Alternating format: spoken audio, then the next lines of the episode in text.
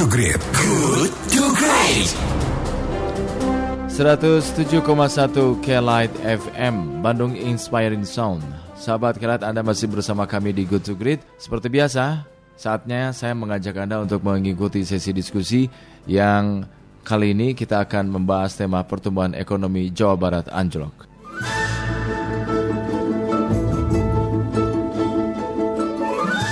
Sempat diprediksi membaik, pertumbuhan ekonomi Jawa Barat pada tahun 2019 turun cukup dalam. Badan Pusat Statistik atau BPS Jawa Barat melaporkan pertumbuhan ekonomi Jabar sebesar 5,07 persen pada 2019, melambat dibandingkan tahun 2018 yang mencapai 5,66 persen. Nah, dilansir dari media online, Kepala BPS Jabar, Dodi Herlando mengatakan penurunan tersebut disebabkan adanya tekanan yang dihadapi industri pengolahan Jabar yang dipengaruhi situasi global dan domestik Indonesia. Pada tahun 2019, Indonesia menggelar pesta demokrasi pemilihan presiden yang harus diakui memang banyak membuat pebisnis yang memilih menunggu atau menahan ekspansi. Tetapi di sisi lain perang dagang yang uh, kemarin sempat gencar juga antara Amerika dan Cina semakin gencar. Dampaknya perekonomian global juga tertekan dan kondisinya tidak sebaik uh, tahun 2018. Padahal industri pengolahan Jabar mayoritas berorientasi ekspor. Nah, dari sisi pengeluaran, Dodi Herlando menuturkan komponen pengeluaran konsumsi rumah tangga merupakan komponen dengan sumber pertumbuhan ekonomi tertinggi. Lantas bagaimana kita menyikapi anjloknya pertumbuhan ekonomi Jawa Barat ini? Apa langkah strategis yang harus segera dilakukan untuk memperbaikinya? Pagi ini kami akan berdiskusi dengan uh, narasumber Dr. Maya Arianti SEMM, Ketua Kelompok Keahlian ICT Base Manajemen Fakultas Ekonomi dan Bisnis Telkom University. Selamat pagi, Bu Maya. Pagi, Kang Idul. Apa kabar? Alhamdulillah sehat. Wah, mohon maaf mengganggu pagi Anda ini, Bu Maya. Gak apa-apa, Pak. Ya, ya, Bu, ini kan BPS Jabar melaporkan pertumbuhan ekonomi Jabar sebesar 5,07 persen tahun lalu ya 2019. Ini melambat dibandingkan dengan tahun sebelumnya 2018 yang mencapai 5,66 persen. Gimana tanggapan Anda, Bu Maya? Ya, kalau dilihat dari data sebetulnya eh, apa peningkatan tahun 2018 itu memang lebih tinggi dibandingkan tahun sebelumnya. Di 2018 itu kalau saya tidak salah 5,33 persen. Mhm. Nah, jadi kemarin memang anjlok Jawa Barat. Tapi kalau dibandingkan sama nasional masih lebih baik walaupun tipis. Bedanya kalau nggak salah cuma 0,06 Hmm. persen. Jadi eh, ya kalau jadi memang masih lebih baik dibandingkan dengan skala nasional. Walaupun ya itu sebenarnya ya jadi kita juga harus tanya "Al- ada apa nih gitu kan. Karena Ah. dibandingkan dengan tahun sebelumnya kan lumayan jatuhnya lumayan besar ya. Mhm, mhm. Oh, jadi kalau dibandingkan dengan nasional relatif lebih baik ya? Ya walaupun tipis sih Kang. Hmm, iya iya iya. Ini agak berbeda ya dengan eh, beberapa ekonom memperkirakan ekspektasi sejumlah kalangan eh, memperkirakan masih bertahan di angka 5,2 sehingga 5,4 ternyata beda ya.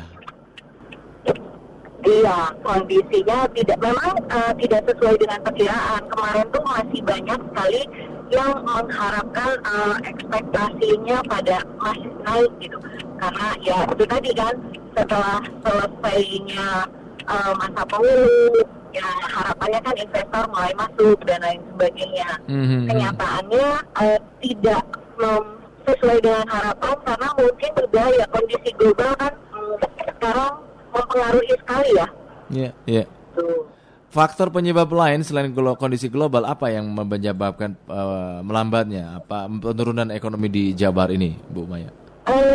Ki- kalau saya lihat tidak salah berdasarkan informasi itu kan eh, perekonomian kita itu salah satu yang cukup besar adalah dari sisi konsumsi. Mhm. Nah ini juga konsumsinya saat ini kebanyakan kan sekarang udah ada banyak juga yang berbelanja online. Mhm. Jadi global ini memberikan dampak yang cukup besar gitu. Ketika dia berbelanja online, tidak semua membeli produk dalam negeri. Mhm. Mhm. Banyak sekarang yang membeli produk justru dari luar, Mhm. Mhm. ya, dari Cina, dari apa yang memang dianggap lebih murah gitu. Iya. Dari itu dari sisi konsumsi ya. Iya. Kalau dari di luar di luar sisi konsumsi, misalkan eh, dari dari sektor industri, bagaimana anda melihatnya, Bu Maya? Kalau dari sektor industri, saya melihatnya bahwa uh, memang perlambatan ini juga ya itu tadi kan industri karena investor tidak semu tidak langsung semua melakukan investasi berani untuk melakukan investasi di Indonesia hmm. uh, karena banyaknya uh, faktor yang mereka juga melihat situasi gitu hmm. uh, untuk investasi di sini. Jadi masih masih tetap menahan yang saya lihat sampai dengan uh, di tahun 2019 ini. Hmm. Ada gebrakan-gebrakan apa yang dilakukan dari tim presiden kita yang baru. Jadi mereka masih menahan itu. Hmm. Sebetulnya kalau struktur ekonomi Jawa Barat itu didominasi oleh apa sih, Bu Maya? kita ini masih didominasi sama manufaktur itu masalahnya. Oke. Okay. Ya dan sementara untuk manufaktur ini uh, kebanyakan kemarin bahan baku bahan baku itu kan diekspor ke uh, Amerika, ke Cina. Sementara itu yang tadi jadi perdebatan mereka saling lihat-lihatan, saling menahan juga gitu. Sehingga akhirnya ekspor kita juga jadi menurun. Hmm.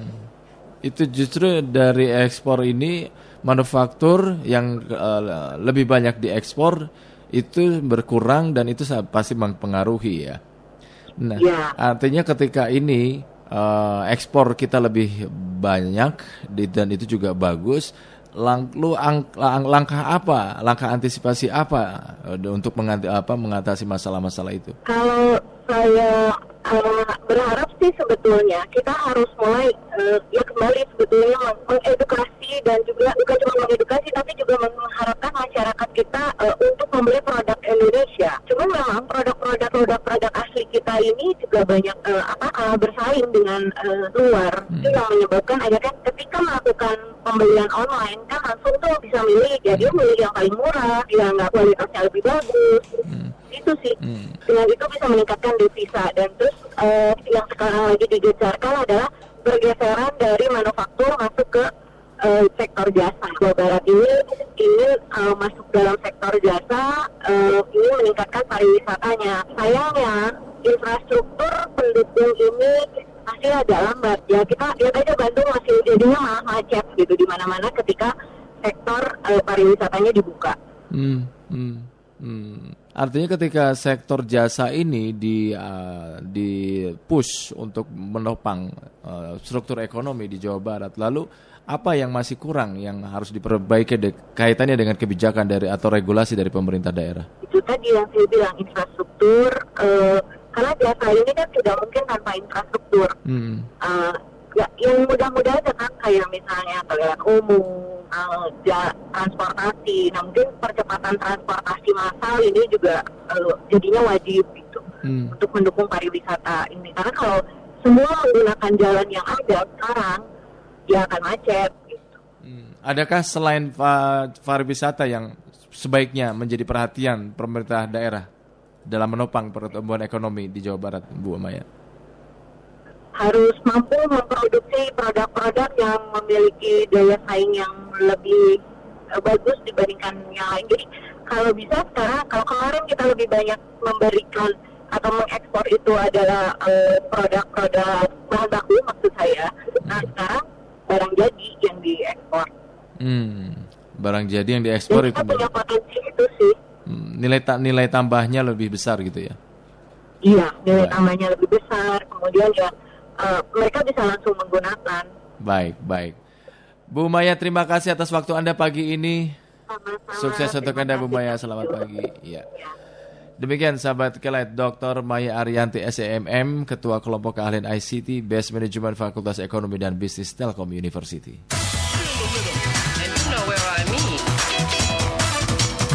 Good to Great. Good to Great. Akan kembali sesaat lagi.